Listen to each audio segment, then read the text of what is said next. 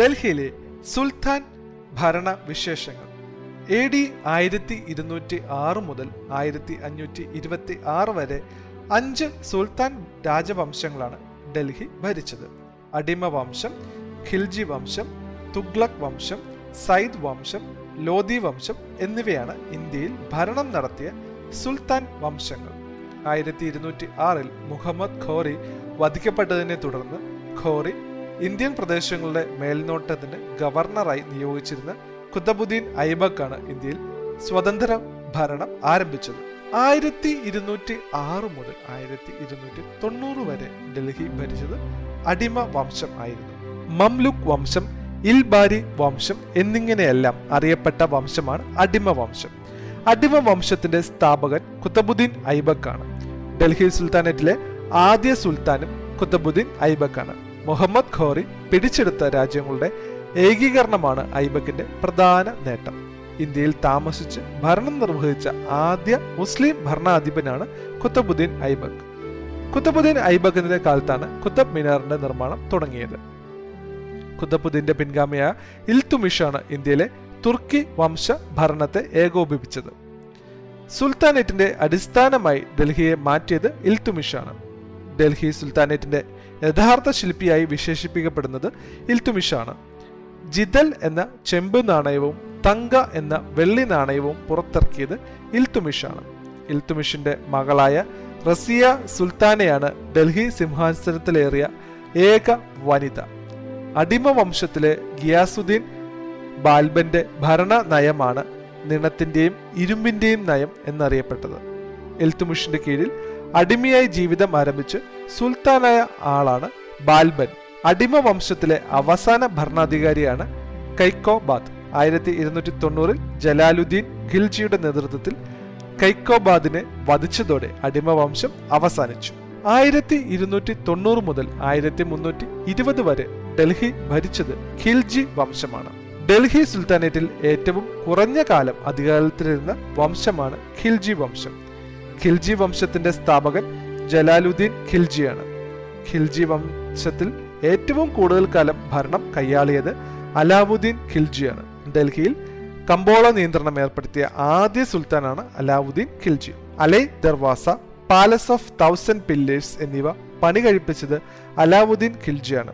ഗിയാസുദ്ദീൻ തുഗ്ലക് ഖുസ്രു ഖാനെ വധിച്ചതോടെയാണ് ഖിൽജി ഭരണത്തിന് അവസാനമായത്. ആയിരത്തി മുന്നൂറ്റി ഇരുപത് മുതൽ ആയിരത്തി നാനൂറ്റി പന്ത്രണ്ട് വരെ ഡൽഹി ഭരിച്ചത് തുഗ്ലക് വംശം. ഡൽഹി സുൽത്താനേറ്റിൽ ഏറ്റവും കൂടുതൽ കാലം ഭരണത്തിലിരുന്ന രാജവംശമാണ് തുഗ്ലക് വംശം. ഗിയാസുദ്ദീൻ തുഗ്ലക് സ്ഥാപിച്ച രാജവംശമാണ് തുഗ്ലക് വംശം. ഡൽഹി സുൽത്താനേറ്റ് ഏറ്റവും വികസിച്ച കാലഘട്ടം തുഗ്ലക് വംശത്തിന്റെതാണ്. ഒരു ഹിന്ദു മാതാവിന് ജനിച്ച് സുൽത്താനായി മാറിയ ആദ്യ വ്യക്തിയാണ് ഗിയാസുദ്ദീൻ തുഗ്ലക്. ഇന്ത്യയിൽ ആദ്യമായി ടോക്കൺ കറൻസി സമ്പ്രദായം നടപ്പിൽ വരുത്തിയത് മുഹമ്മദ് ബിൻ തുഗ്ലക് ആണ് മുഹമ്മദ് ബിൻ തുഗ്ലക്കിന്റെ യഥാർത്ഥ നാമം ജുനാ ഖാൻ എന്നാണ്.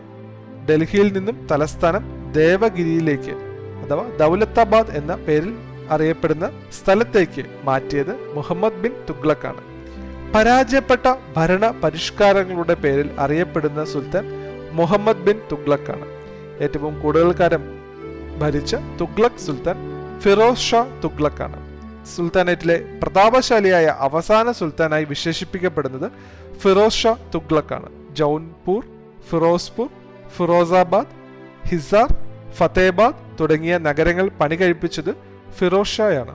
അലാവുദ്ദീൻ ഖിൽജി നിർത്തൽ ചെയ്ത ജാഗിർ സമ്പ്രദായം പുനരുജ്ജീവിപ്പിച്ചത് ഫിറോസ് ഷാ തുഗ്ലക്കാണ്. മഹമ്മൂദ് നസിറുദ്ദീനാണ് തുഗ്ലക് വംശത്തിലെ അവസാന ഭരണാധികാരി. ആയിരത്തി നാനൂറ്റി പതിനാല് മുതൽ ആയിരത്തി നാനൂറ്റി അൻപത്തി ഒന്ന് വരെ ഡൽഹി ഭരിച്ചത് സയ്യിദ് വംശമാണ്. ലാഹോറിലെ ഗവർണറായിരുന്ന ഖിസ്രത് ഖാനാണ് സയ്യിദ് രാജവംശത്തിന് തുടക്കം കുറിച്ചത്.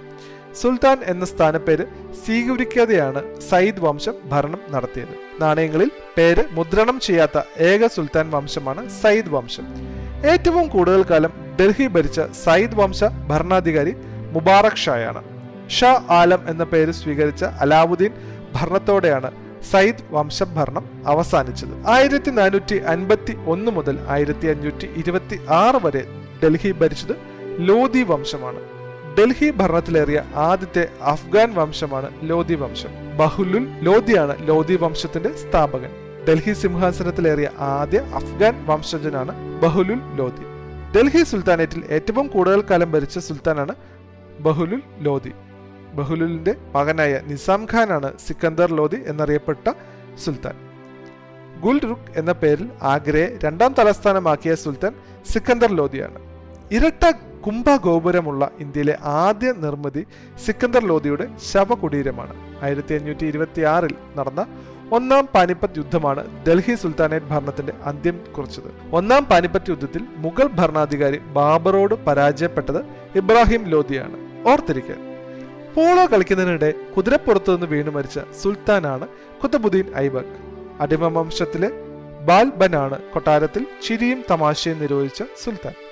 അടിമ വംശത്തിലെ തന്നെ ബാൽബനാണ് രാജാവിനെ ബഹുമാനിക്കുന്ന സിജ്ദ പൈബോസ് എന്നീ സമ്പ്രദായങ്ങൾ നടപ്പിലാക്കിയത്. കുത്തബുദ്ദീൻ ഐബക് ഇൽത്തുമിഷ് ബാൽബൻ എന്നിവർ യഥാർത്ഥത്തിൽ അടിമകളായിരുന്ന സുൽത്താൻമാരാണ്. ഇന്ത്യയുടെ തത്തയെന്നും ഖവാലിയുടെ പിതാവെന്നും അറിയപ്പെടുന്ന അമീർ ഖുസ്രു ബാൽബന്റെ സദസ്സിലെ കവിയാണ്. ഡക്കാൻ പ്രവശ്യ ആക്രമിച്ച ആദ്യ മുസ്ലിം ഭരണാധികാരി അലാവുദ്ദീൻ ഖിൽജിയാണ്. മൊറോക്കോൻ സഞ്ചാരി ഇബൻ ബത്തൂത്ത ഡൽഹി സന്ദർശിച്ചത് മുഹമ്മദ് ബിൻ തുഗ്ലക്കിന്റെ കാലത്താണ്. സുൽത്താൻമാരും വിശേഷണങ്ങളും. ലാഖ് ഭഷ് കുത്തബുദ്ദീൻ ഐബക് ദൈവത്തിന്റെ പ്രതിരൂപം എന്നറിയപ്പെടുന്നത് ബാൽബൻ രണ്ടാം അലക്സാണ്ടർ എന്നറിയപ്പെടുന്നത് അലാവുദ്ദീൻ ഖിൽജി മുസ്ലിം ഇന്ത്യയുടെ സമുദ്രഗുപ്തൻ എന്നറിയപ്പെടുന്നത് അലാവുദ്ദീൻ ഖിൽജി. ബുദ്ധിമാനായ വിഡ്ഢി എന്നറിയപ്പെടുന്നത് മുഹമ്മദ് ബിൻ തുഗ്ലക്. വൈരുദ്ധ്യങ്ങളുടെ സങ്കലനം എന്നറിയപ്പെടുന്നത് മുഹമ്മദ് ബിൻ തുഗ്ലക്. നിർമ്മിതികളുടെ രാജകുമാരൻ എന്നറിയപ്പെടുന്നതും മുഹമ്മദ് ബിൻ തുക്ലക്കാണ് എ ഡി ആയിരത്തി ഇരുന്നൂറ്റി ആറ് മുതൽ ആയിരത്തി അഞ്ഞൂറ്റി ഇരുപത്തി ആറ് വരെ ഡൽഹി ഭരിച്ച അഞ്ച് സുൽത്താൻ ഭരണ വിശേഷങ്ങളാണ് നമ്മൾ പരിചയപ്പെട്ടത്. പുതിയ വിശേഷങ്ങളുമായി അടുത്ത പോഡ്കാസ്റ്റിൽ നന്ദി.